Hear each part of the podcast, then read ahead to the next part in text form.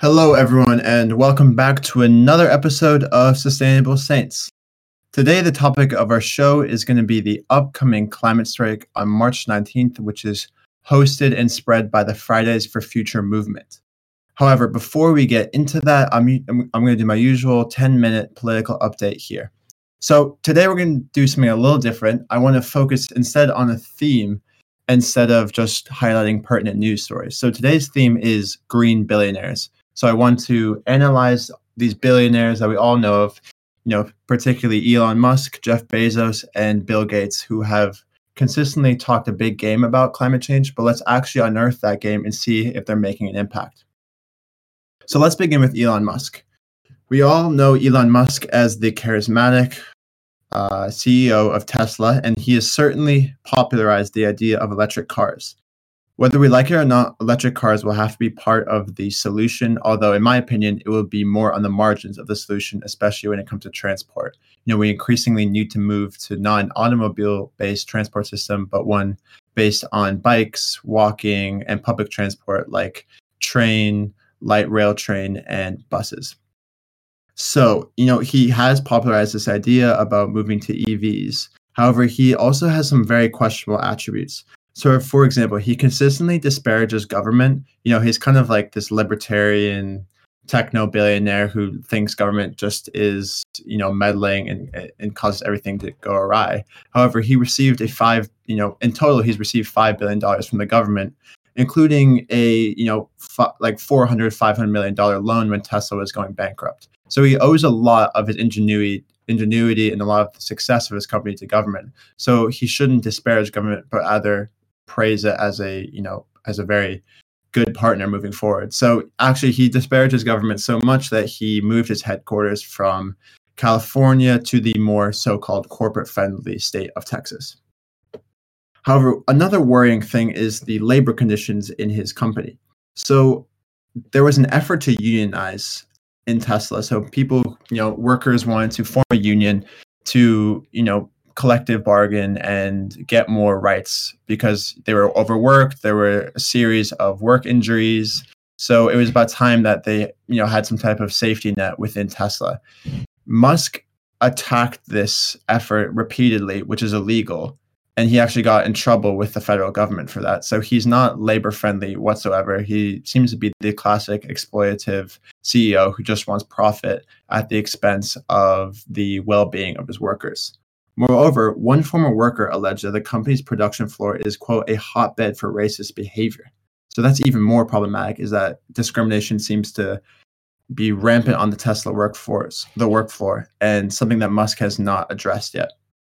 Another issue I'd say is his like fantasizing about moving to Mars and erecting a colony on Mars. And it's like this whole branch of environmentalism to think that we can ruin the earth and then just take a spaceship and jet off to a more you know what they think is a habitable planet or a new frontier for humanity is just like ridiculous especially because the only people who would be able to afford to move to this elysium are the billionaires and not the you know the working class or just poor people in general so yeah that kind of that kind of rounds out my criticism of him i think tesla is by all means you know important in the sense that they popularize EVs. However, we shouldn't just take everything that Elon Musk says as kind of like a green gospel and entrust sustainability efforts in his oftentimes crazy, unrealistic ideas. So, the second billionaire I want to focus on is Jeff Bezos. I've mentioned this before in the show, but Jeff Bezos essentially launched something called the Earth Fund, where he is channeling $10 billion of his own money to fight climate change you know, by all accounts, this is important. You know, we need resources to fight climate change to transition to a more sustainable society. However, you know, in the first package of giving, we could see more about what his thinking is, what he where he wants to give this money.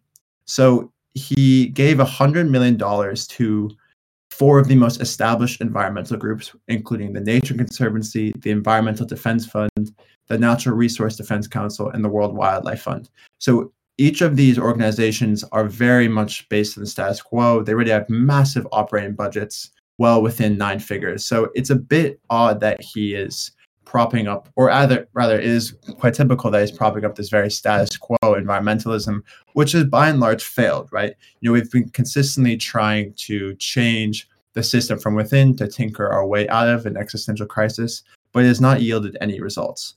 Um, you know, a conspicuous lack of funding is given to any group that is focused on climate justice or trying to tackle more of the social economic ills that we're seeing from the climate crisis. So it seems like Bezos is propping up the status quo and you know the person who wrote this article in the Atlantic said quote with a few exceptions all of these organizations evince a pollution centric view of the climate problem, calling for a technocratic solution that will slowly ramp down emissions. And by and large, like I said, these have not been proven to be successful. So we have to take Bezos's, I mean, seems like a generous gift with a pinch of salt. Is he doing this more to cover for the immense environmental impact that Amazon has in terms of, you know, perpetuating consumerism, um, ceaseless growth, which is having, of course, a massive impact on the environment.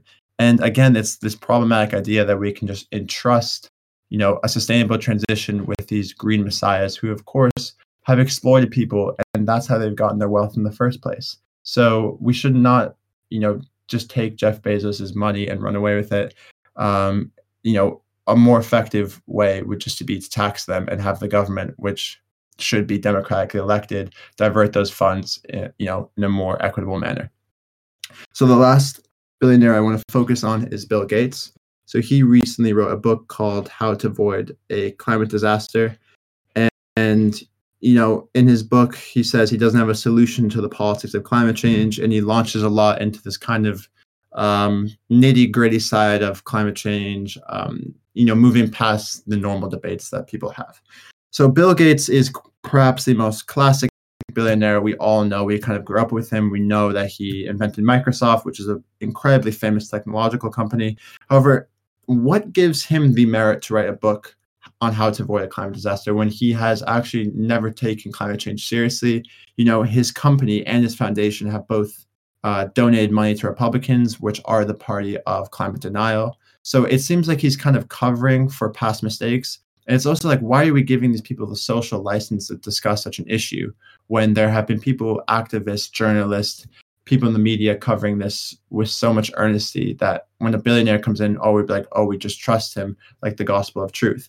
I think there is an issue with that. Um, you know, while he was writing his book and he was in the prop, you know, in the in the process of publishing it, Gates actually joined a bidding war for the ownership of the world's largest private jet servicing company, which I mean is just horrendous optics. If you want to write a book about you know challenging climate change while you're trying to buy a private jet service company it's just a bit ludicrous. And it kind of undermines his whole message. I'm not saying that we should you know reject what bill gates is saying but we should be very careful in who we should be reading. You know should we be reading just about a billionaire just because he's a billionaire? Or should we be reading other sources about people who have been in the climate movement for a very long time who have a lot of knowledge because it's so important, especially when we're at this precipice where by and large we have defeated denialism. You know, most people accept that climate change is a reality and that something needs to be done. That we need to be careful that the people who do have the podium say the truth because scientists and journalists have worked tirelessly to popularize and make sure that this issue is very much in the general public's eye. So it's it's very important who we read and who we choose to put on a pedestal. So that about wraps it up for me. I just wanted to cover that uh, green billionaire idea because we still need to be very critical of our society and make sure that we hold our leaders um, as well as our societal leaders to account. And yeah, that about wraps it up for me. I'm now going to pass it over to Diana, who has some pertinent updates. Diana. Hi, thanks. That thanks for that No, That was actually super interesting. I think it's so easy to look at a ton of money going towards something environmental and just be happy about it. But we have to actually critically analyze it. So, like the conditions you mentioned at the um, Tesla factories, and you know how much that money is in the grand scheme of things, and what the true intentions of those um, billionaires are. So that was really interesting. Um, so I'm here to talk to you about the seed workshops that have been going on over the well since January. Um, the seed workshops in carbon management and sustainable curriculum design are going well. So, two weeks ago, we welcomed um, Thomas Crowther on sustainable forestry. Um, and I think that lecture really fit in perfectly with the previous workshop, which was on carbon offsetting, because it kind of gave the students like a greater perception on the benefits as well as the technical issues associated with afforestation as a form of carbon offsetting. So, I hopefully we managed to sort of engage their critical eye. Um, and then in session four last week, students were basically split off into their groups. Um, we have 12 of them, which is really great because each one of them has five to seven students. Um, and every single group has also been given a mentor to help guide them with their assignment. So their assignment is essentially to create a module from the perspective of their discipline and their year group associated with the St. Andrews Forest proposal, which if you've listened to us for a while, you'll know about, um, and carbon management. Um, and the aim is that all of these contributions uh, will be pulled together and then we'll be able to create a vertically integrated project out of it, which is essentially um, it will become a course for students created by the students.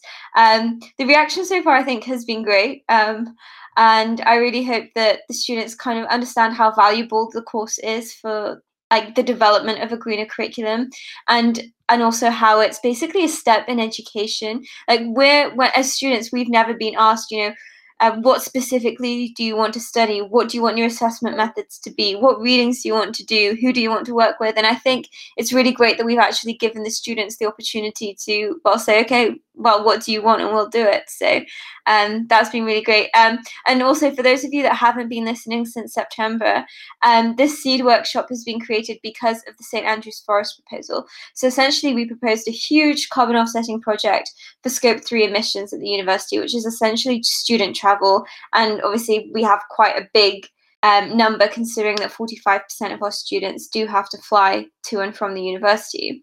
But in order for it to be a success, uh, we thought that the students should be driving it forward. So essentially, there would be like a module in every single discipline um, that and somehow engage those students with offsetting all their travel emissions. But in October, we were also nominated for the Yale University uh, by Yale University, sorry, for the Global University Climate Forum, which meant that we had until May to make this really big vision a reality, which obviously wouldn't be possible. It involves a lot of sort of bureaucratic procedures that we basically wouldn't have time for. So we decided to simplify it and essentially create the seed module that you're hear- hearing about today. Um, and as a result of the seed workshop, we'll be able to essentially create a long lasting curriculum from January 2022. So I think the three of us won't be here, but um, I think it'll be really interesting to hear how that goes, or at least be able to contribute in some way to what it is that's being taught. But this radio show isn't about the workshop today. So instead, we're going to be talking about Fridays for Future, which is a movement created by Greta Thunberg and has since been practiced by millions of students around the world.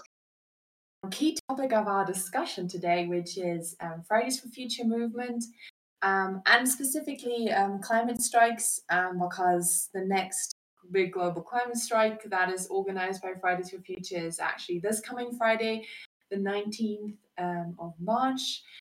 2021 yeah it's actually quite strange to think about when was like the last big one.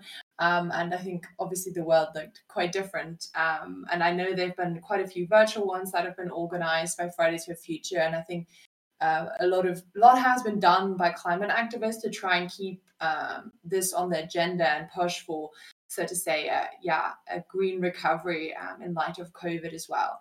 But yeah, let's dive into, let's start right from the beginning and dive into what is Fridays for Future actually. Um, just to, so I get this completely right, I'll read the definition of from their website.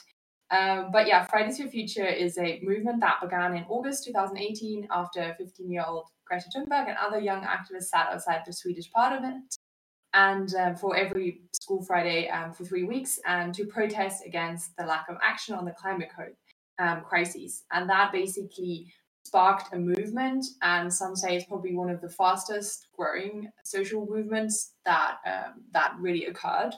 Um, I think there have been over 14 million people across the world that have participated in those climate strikes, and um, I think it has really had a significant impact on on sparking this youth, youth movement again and also on really showing that um, yeah how important this is. And i think the fact that it's coming a lot from youth um, from school children from student activists is, is is a message as well um, to the world to show well this is not just some future event we're talking about. Climate change is happening right now and it is very much about our future.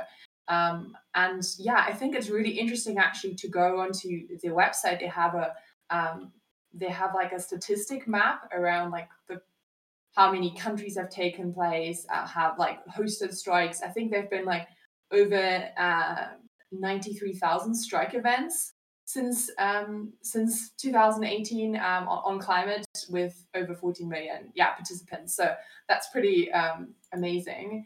Um, and it's good to see also that this momentum is sort of kept up. Um, where i think the virtual version of it is sort of with a hashtag um, no more empty promises. So even if you can't participate in in this climate strike because of covid obviously there's a way to obviously post about it on social media to raise awareness because I think it's really important to show solidarity and show the world that yeah we had to be a little bit more quieter in the sense that it's not on the streets but it's still very much in our lives. Um, and um, yeah we're actually hosting something in st andrews on friday um, which is a um, virtual climate strike on on radio on air So that's happening at four on Friday, and honestly, everyone very welcome to join in. I'd be interested to see can we um, spike the usual St Andrews radio um, listenership and just really uh, fill the fill the studio um, with anyone who wants to join join the discussion really as well.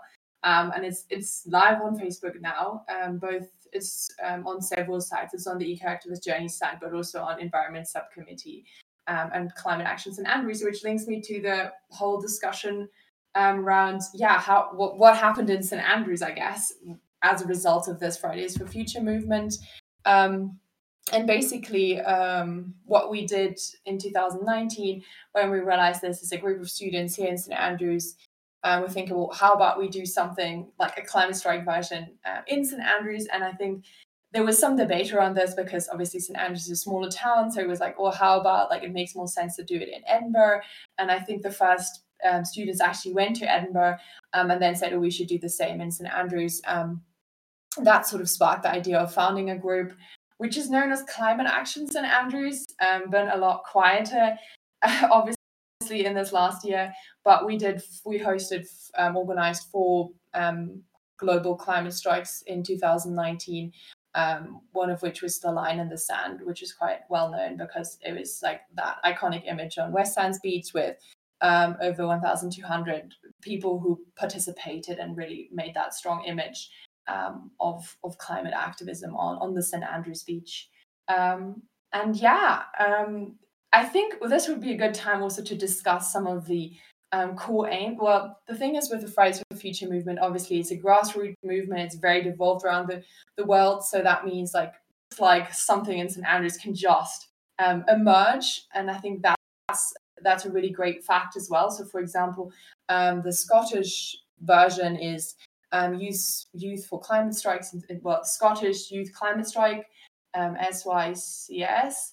Um, and that's what um, climate action was related to. And then that um, is obviously um, a sister organization of Fridays for Future.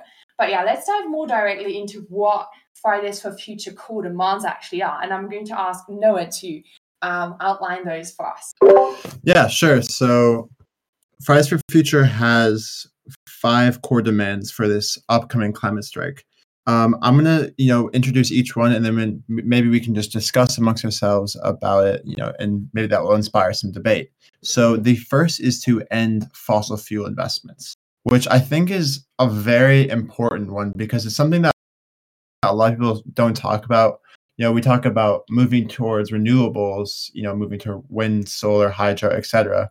However, it's still an issue is that governments all across the world are subsidizing fossil fuels by a tremendous amount. I mean, there's a recent report by the International Monetary Fund which found that governments are subsidizing fossil fuels to the tune of $5.2 trillion, which is crazy when you think about it. That government is literally underwriting climate chaos and our own, you know, potential collapse. So it's you know it makes you question what is the, the point of government if they're propping up such a horrific industry that is you know uh, exacerbating the climate crisis. Um, yeah, I'm wondering what you guys think about that as kind of like one of the the first primary demands that they have. Um, I this is this is a tough one, and I'm gonna have to go with not with existing leadership. So I, I think that the UK is just a perfect example of how this won't be possible. I mean, in December 2020, so just a couple of months ago, Boris Johnson at the Climate Ambition Summit uh, basically said that he will commit to ending taxpayer support for fossil fuel projects overseas as soon as possible. Um, and basically, that is I don't know, the recognition of the government um, working to support the sector's transition to low carbon energy. But I mean, it can be done. I know it sounds so bad, but I feel like it can be done a lot easier and quicker. And and it's not being showcased, so it kind of I don't have a lot of faith in um, that unfortunately becoming a reality, at least until we have more um, environmentally conscious individuals in power. Yeah. I mean, I think it is pretty disappointing, especially when you look at Boris releasing his 10 point green industrial revolution plan just as the UK is planning on opening the first coal mine, you know, in decades, which is just completely, you know, it, make, it makes no sense. And you know, I, I think it's a general issue that a lot of world leaders pay lip service to climate change is that they talk big you know, I say this is an existential crisis. We're going to meet it with real urgency. That's what they show on the surface, but then covertly, oftentimes they're doing the exact opposite. They're perpetuating the status quo. They're funneling money into the fossil fuel industry. And of course, one primary reason as to why they're doing that is that they themselves are funded by the fossil fuel industry. And I think you especially see that in the United States is political candidates are bought by corporate interests. So fossil fuel companies will donate to their campaign and once they become elected they then pay them back for that initial campaign donation by being very friendly in terms of like industry standards and even promoting fossil fuel extraction so i think when you cut the money line almost make elections publicly financed as a core component to help actualize this first demand yeah, no, I completely. I have to definitely second that. I think a lot of it stems from leadership, and I kind of hope that I feel the current youth is very um, is very engaged and they kind of they won't stand around for these bureaucratic procedures and these i don't know these niceties and they hopefully will actually sort of stand in the way say no to any form of like dirty investment in their mm-hmm. campaigns and hopefully move forward that way. Yeah. Leah do you have any opinions on that? Yes um i think i think that all of those points that you guys raised are really great. Um it is a lot. I think what what gives me quite a lot of hope is that there are people watching, and I think government is aware of this. Um, so is business actually. Um, so and there is a wide recognition. I think, even though it's not always said, that they know that they can't like they wait. There are certain like there's a certain extent to which this is de- there's a delegitimizing effect if they if um yeah, if if governments don't act, we know that there are people um, across the country that are, more concerned, and we see this in voter results as well. That this is a concern, and at least that's coming into the public discussion. The question, of course, is like how quick is all of this going, right? Like we're seeing changes happening, um, but uh, we we need we need really a big scale um, change, and I think that's sometimes like the scary part when we look at all of this is that um, we just need these massive changes and we need them fairly quickly. Um, and, and, that requires like we talk a lot about wanting to change things in the world, but I think when it really actually comes to it, people are quite adverse to like having to change things in their life or how systems work. Um, and politicians, I think, are aware of this. Um, so and that I think creates this pol these polarizing situations. I mean, with the rise of climate activism, we're also seeing a rise in right wing movements and things like that. Mm. So, yeah. Yeah, no, that's a really good point. Is it, it kind of brings it back to what I was saying that politicians talk big and then they don't actually make the changes that they were elected to do, and it's an issue that is so pressing. And I think you know once we have leaders who are elected and in their you know in their campaign they say oh we're going to tackle climate change it's still up to activists and the general public to keep the coals like burning at their feet and Yeah. you know make sure that they're going to follow through with this because Mm. too many times we've been let down by politicians who said they will actually do something and then they don't do anything or worse they say they are and then meanwhile they're just sabotaging you know climate efforts by you know propping up the fossil fuel industry as a prime example Hmm. And I think, I guess sometimes the hard part to realize as a climate activist as well is like this is not something this that will end. Like like accountability and really speaking up about this is like it's a lifelong journey, and like we're just gonna have to carry on holding governments and people that are elected accountable. That's how democracy works. So. Uh, Yeah. It just won't work any other way because that's when money comes to speak and interest comes to like Yeah. comes to speak. So it is really up to like like in a in a hard way sometimes because like it is feels frustrating that so much of the pressure is also like on young activists on like all of society really to drive and push this like step by step. And uh, it sometimes can feel like it's a lot but i think when we see like the power of really if it's a lot of people coming together like that is powerful. And if anyone's ever been to a climate strike like that feeling of like being surrounded by people who sort of share this passion for all this yeah this this just this common sense of like this is our home this is our future and we're standing up for it and i think that's quite a powerful feelings to to be Yeah. part of Yeah, that's very well said. Um, and I think you know it's unfortunate that we even have to keep our leaders accountable that Mm. they won't just follow through on their promises because I think our democracy. I mean, I'm obviously from the United States, so I, I'm speaking in that context, but I think this is more of a universal problem: is that so much of the democracy we cherish does not actually serve the people, but it serves corporations because they are so bought up by special interests that they do not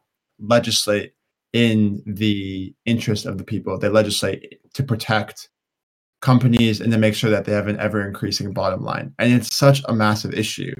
And we need to somehow stem that tide. And it's not only fossil fuel companies either. You have to look at the big financial players that are actually giving money to the fossil fuel industry. So, for example, JP Morgan, you know, financed the fossil fuel industry by 196 billion dollars since the Paris Agreement was signed in 2015. And meanwhile, of course, they talk about corporate social responsibility and greening initiatives. It's like, how could you possibly square that? It's more than cognitive dissonance. It's like this pernicious mentality that you can just say one thing and then do another. So, yeah, but just to get back to the core demand, if we want to solve the climate crisis, we're going to have to stop digging the hole in the first place. And by digging the hole, I mean like financing the fossil fuel industry. We just need to stop doing that like immediately. And that's the same with subsidizing kerosene, which is used as jet fuel. Like we need to stop financing our own collapse because that is just you know if you if you talk about decarbonization, this whole societal transition, it's going to cost so much money. It's obviously going to be worth it, but we need to stop you know putting the resources in the opposite direction. Yeah, and if you look at bank investments, like like the biggest banks like JP Morgan or even in Europe, what's at Barclays, like uh, there's just like you look at this and there's so much money in it, and these companies in fossil fuel, uh, this fossil fuel business couldn't run if it weren't funded, and it's quite sickening to realize that like there are people who morally funding the destruction of the planet without like realizing that this is not even the future anymore, right? There's so much other things that you can invest in, like the alternatives to like with green energy and with yeah, with other solutions, but yet it just continues to to be funded um, for the Yeah. benefit of the few. Yeah, very well said again. Um, okay, so that again, so the first demand they have is to end fossil fuel investments, which I think all of us as co-hosts adamantly agree is a necessary and completely logical first step. The second demand is to establish annual binding carbon budgets based on the best available science in the IPCC proposal that gives us a 66% chance of limiting global warming to a relatively safe 1.5 degrees Celsius. Um, you know, and they also say that these budgets must take into consideration the common but differentiated responsibility among countries in the global north and the most affected peoples and areas, and must not be reliant on possible future negative emissions technologies.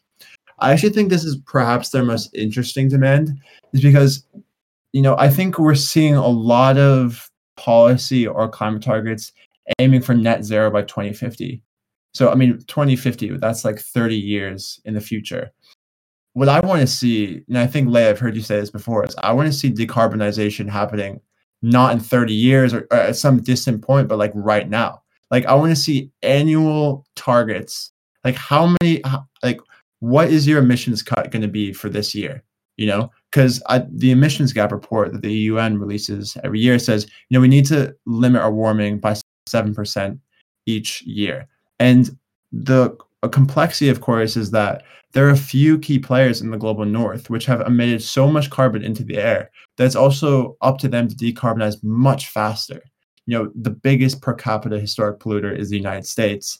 And then, of course, you have Great Britain, which, you know, started the Industrial Revolution and spread that model all over the world as well as Europe. Um, so it's up to those very wealthy companies or sorry not companies countries that got their wealth from you know carbon capitalism and industrialism to you know cut their emissions immediately. Like I, I just think that's so important is like this crisis demands immediacy and urgency. So I, I i think it's like you almost like it's, it's like a cop out by saying oh in 30 years we're going to be net zero. But like no how are you going to do that? Like how where are the steps that you're going to implement to get there? So yeah um Diana, maybe you want to offer some thoughts on that, and then Leah. Yeah, I, I, think you said it very well. Um, going specifically on the um, taking into account historical responsibilities, I think this essentially crushed so many of the summits before Paris. It was, I mean, a lot of what you said. It was uh, there were so many states not willing to um, take responsibility for their past, and they believe that this was like a collective problem and we should all be tackling it equally together. And I think this would actually lead to more um, more more trouble than it's actually worth worth if that makes sense. Um, and i also think that if we did establish an annual binding carbon budget we'd face exactly the same issues that we're facing with every other environmental agreement and that's issues of transparency. We don't actually know how i mean obviously you can rely on the science but we also have the science for everything else to do with climate change and there's still people choosing not to believe it. So i think I think transparency is going to be a huge um, barrier to creating maybe like creating it on a global scale. Um, I think, as, as, uh, sorry, like third point as well is that I think countries themselves have struggled to create their own carbon budgets. I mean, if you look at um, look at the differences in those that have decided to, you know, implement carbon tax and carbon offsetting, and then the others that haven't. It's there's such a large disparity that I don't think that it could work on a global scale. Um, and I also just I don't think I I would love to see it happen, but I don't think that uh, many would agree to it. It's it's like an infringement infringement of sovereignty as well. I think that is very big. Um, I don't know, a very big barrier to creating these um, carbon budgets. And it, it is a shame because, I mean, if you look at Overshoot Day, so um, congratulations to Noah, um, with the US actually reached, well, reached Overshoot Day on Monday. So, um, but I mean, that's never affected any country ever. We have these figures, we have, you know, where where does supply um, end and demand basically exceed and um still like that's like it's not even spoken about so i just as as great as it is, I really do not see it happening at all. Unfortunately, sorry to be pessimistic. I think the the question of timing um, that Noah raised earlier is quite uh, an important one with regards to this point, um, because I think a big political problem that we see with the climate crisis is that um, well, politicians aren't really there to bear to bear the cost, so they can say, okay, let's do this in so and so many years, but this is never within their um, yeah their time period that they are leaders for. And I think uh, uh, that's a mistake and i think that needs to be changed climate targets yes why there needs to be a long-term goal as well of like when can we reach net zero by or net emissions by um, it's more than that. Is it really about saying okay well what are our goals for every single year? And um, and i think maybe it is difficult to have this global um, uh, yeah this global agreement around this, and I think that makes it quite politically difficult. Um, but I think there's a lot that can be done um, by countries themselves and by citizens holding uh, their countries and their leaders accountable and saying, uh, well, what is happening? Um, what are you doing really? Um, and then really also pushing for that um, this this notion of climate justice as well, um, because like Noah pointed out earlier, it is those countries that have contributed the least to climate change that are suffering the most under the effects of it. And um, there's a lot of responsibility. Um, countries in the global north, industrialized countries, um, um and Western countries play in in in actually um, bringing about the climate crises and, and and making it yeah just perpetuating it further and worsening it. And I think um, we need to have a discussion around that and to really say what can we do. Yeah, no, I think those are really good points, both by Diana and Leah. Um, I think actually one thing that I would add to this target is, you know, okay, so they're saying that each country should have a goal to cut their emissions by a certain amount per year, with the global north obviously having to de- decarbonize much faster, considering their, you know, ecological debt. I think something that should be added on is also that countries in the global north should in fact be sucking out carbon you know they should have goals how much carbon am i going to take out, out of the air per year and this is something i've realized more recently is that even if the world hypothetically in fantasyland were to stop emitting any carbon tomorrow there would still be far too much carbon in the atmosphere I mean, we're at like 415 parts per million right now in the atmosphere. That's a level not seen in 4 million years. And it's rapidly approaching a level not seen in 50 million years. So, whether we like it or not, some type of carbon sequestration is going to have to be, you know, implemented, whether that's afforestation or, you know, whether you're going to suck this out with large fans. Like, there's this company in Switzerland called Climeworks, which is working on literally sucking carbon out of the ambient air then turning it into mineral rock and injecting it into the bedrock. I personally do not like negative emissions technologies. I used to think that they're a cop out, but we're at such an emergency level that they're going to have to be more viable and they're going to have to be part of the solution. So I think it's important that the global north along with these decarbonization goals also has like carbon scrubbing goals like how much carbon is going to be taken out of the atmosphere which which also global north countries had a vast outsized impact on emitting in the first place. So I think it might be interesting to see how this catches on more and more because I think it's something that's still very much shunned by a lot of environmentalists. You know, they think this whole philosophy, which I agree with, is that we can't out engineer ourselves out of this problem is still a very, very viable one, but it somehow the carbon has to get out of the air. It's just like a thing that needs to happen. Um, yeah, so I think that's that's interesting.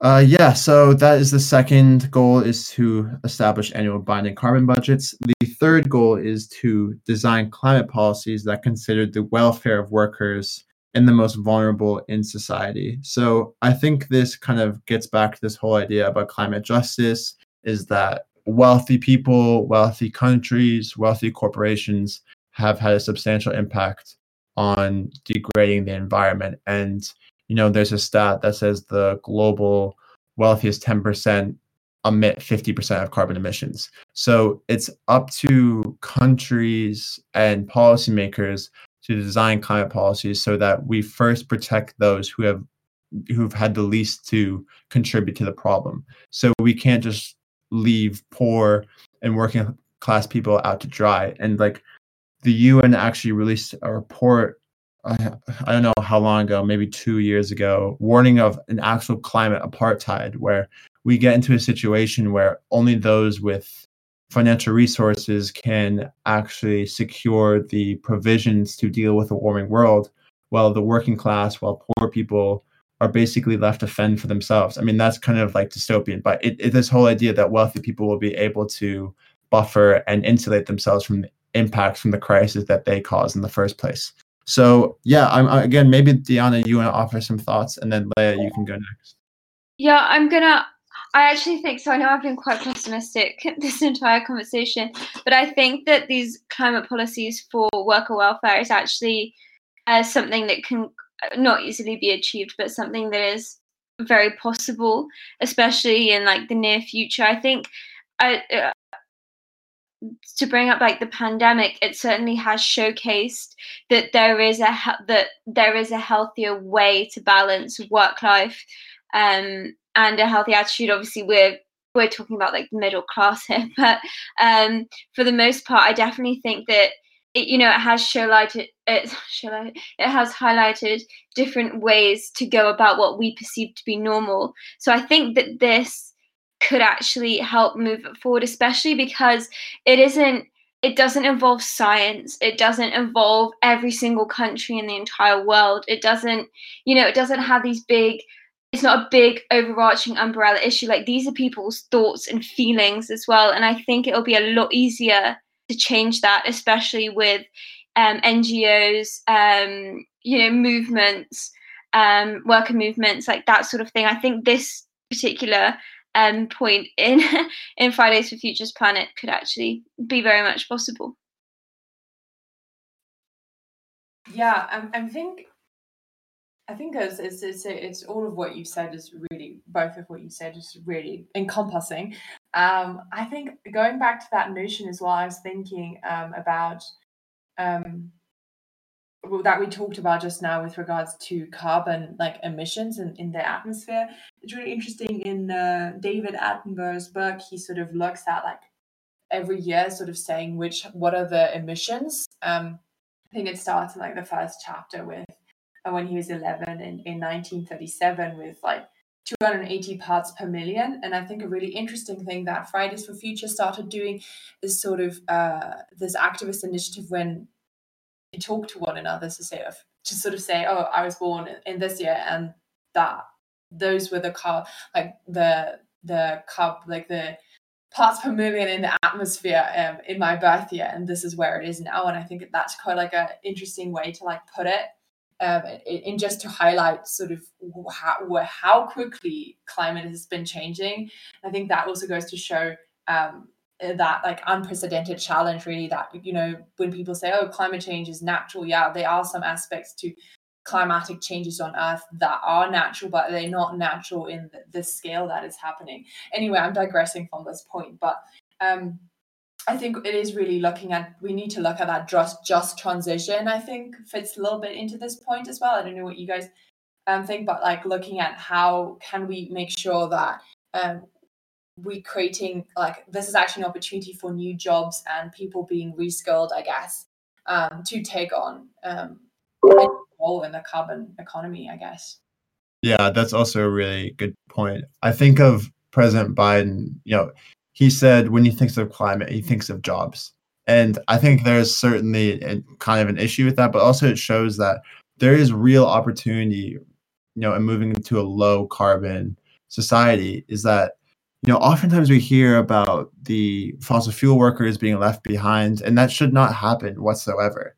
You know, fossil fuel workers should be part of, like Leah said, a just transition. You know, the worker who is laboring today on an oil rig could be working on a solar farm tomorrow. Um, of course, the government needs to provide them with the resources, the education to retool their careers. Unfortunately, we cannot have them you know perpetuating this industry and it's not actually the fault of the workers it's the fault of the executives who have gotten us to this position in the first place so i think it's definitely important that all climate policy looks out for that. And it's part of the green new deal which is a popular legislation in the us and other countries. And it's also actually factored into germany's decision to ban coal by 2035 at the latest and perhaps earlier in 2030 if i'm if i'm memorizing that correctly. But you know they made it a big part of that policy was that the coal workers will be part of a just transition, so they're not going to be left out to dry. Um, And I think that is really important because we can't leave anyone behind in moving towards a sustainable society. It's going to require everyone to commit to this idea. Uh, yeah, so that's that was the the climate policies that consider worker welfare. The next point is to protect and safeguard democracy. So we kind of touched on this earlier, the idea that democracy is increasingly beholden to corporate interests, that they don't actually listen to citizens. So what Fridays for Future is actually calling for is a deeper democracy, where government is very much predicated on what the citizens want. And this is actually reminds me also of another social movement, Extinction Rebellion. And Extinction Rebellion has three demands, which is to tell the truth, to act now, and then to go beyond politics. And in their idea about going beyond politics, they want to erect a citizens' assembly, which is basically leaving a leaving the policy to the people. So the people are aware of the issue, but then you know they also come up with the solutions, of course, with the help of experts and people who know the issue very well. Um, you know, I think a deeper democracy will be very important because people, by and large, actually accept climate science and they know something needs to be done. Um, yeah, so maybe Diana, just again, and then and then there you go as well. Um, I think this is quite a spicy question, and to me, I don't think it comes from democracy. Um, I, I kind of I think creating democracy in more places is just going to lead to more war and you know less chances of actually achieving global peace. At least right now. Um, hopefully that does change, but um, I think it kind of it doesn't it doesn't come from democracy. It comes from green leadership. Um, so if you take Singapore, for example, I mean, that's the cleanest country I've ever been in before. And um, they're even considering building a floating solar farm just off of like their, basically their mainland. And that's like an authoritarian government. So yeah, to me, I think that it's a bit far fetched to say protect and safeguard democ- I mean, yes, maybe the ones that already are democratic should be protected and safeguarded, but I don't think it should be enforced. Um, I think if it works, if it works in some countries that aren't democracies like green leadership, then it should be kept that way. But I might be being a little bit divisive there.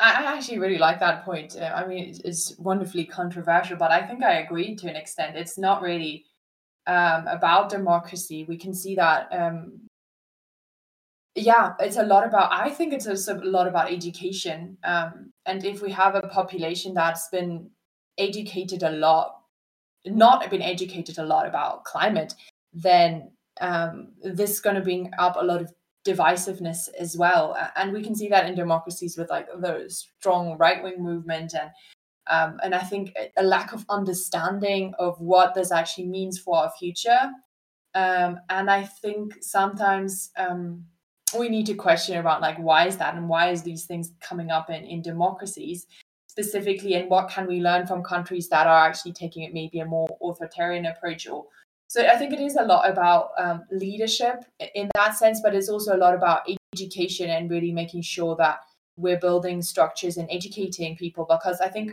something really shocking that um, i heard about from uh, from my from, from my dad who's a professor and he he was asking his students and sort of to give a definition sort of of education and, and the, the meaning of education and then one of the students came and said well um, education is uh, for the industry. And it sort of cited that and my dad was like oh okay wow that there's really a definition in some countries to say that uh, that some people see okay education is just for the job market. And so in some ways if we look at that that i think it it is. It, it's not like I don't know about you guys. I mean, I was taught a lot about climate change. Well, I was taught about climate change in at school, but I think the limited action around like what can we do was very much around like, oh, I guess recycling and um, yeah, fossil fuels industry is not great, but like there was a very limited aspect in terms of like what does this really mean and what does that like what kind of changes do we need? Like those aren't, aren't the things that are taught about, and I think that's where we see some of the new movements and um, campaigns that are coming out, such as like Teach for Future Scotland or or some or, or along those lines. So I know this is digressing slightly, but I think it's not just about democracy necessarily, but maybe within democracy, the structures and the societal structures that we have around education about um, people's knowledge and understanding of climate change. And I think that needs to be strengthened in democracies. But yeah, like I said, Singapore and other countries in the world can take a stance and do this effectively. So yeah, well, I think those are both really important points. Um, well, the one thing I will say about Singapore, which is actually really interesting, I went on a semester abroad, and I'm not going to take up too much time talking about my semester abroad, but so Singapore appears very green. Um, the city is extremely clean, of course, but it's also the, I mean, I'm quoting here, the undisputed oil hub of Asia.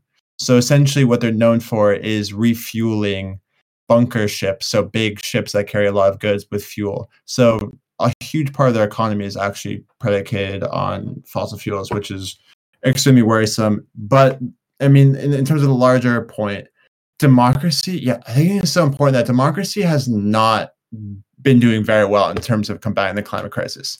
And the thing that is, I'm not going to say appealing, but interesting about more top down, I mean, authoritarian countries, you look at China as an interesting example, is that they can make things happen like that. I mean, it, it doesn't require any legislative debate. It does not require any partisan bickering. It just happens. And when you're in such a tight 10 year window to limit warming to 1.5 degrees, that can be, you know, that can look good. Of course, there are issues with human rights infractions that the leaders are not accountable, that on the one day they can be very much focused on climate change, and the next they don't care at all. So once you have those hierarchical structures in place, they can be easily corrupted. So yeah, it is an issue. It also comes down to education. That I think education should be much more of an emancipatory tool than you know, like you said, you know, education is not about shaping people to become good, you know, good workers who just sit idly from nine to five. That's not the point of education. So I think there are a lot of interesting debates. So, but we're obviously we're running out of time. I'm just going to mention the last demand by Fridays for Future, which is to make ecocide an international crime under the International Criminal Court. Um, that's really interesting. That's been gaining currency recently. I read an article a couple weeks ago or just last week ago that there is a real movement to get this done, um, especially when you consider climate villains like Bolsonaro in Brazil, whose policies you know, of deforesting the Amazon will have a huge carbon impact, and that impacts everyone, of course. So ecocide is not only about safeguarding species, but also safeguarding our own prosperity. So let's see if there's any traction on that. Um, thank you everyone for joining us today. It was a really interesting show. Um, if you can, maybe support the strike on a digital fashion, of course, maintaining social distance and following all the COVID protocols. That would be great just to show that this is an urgent crisis that demands real concerted action right now.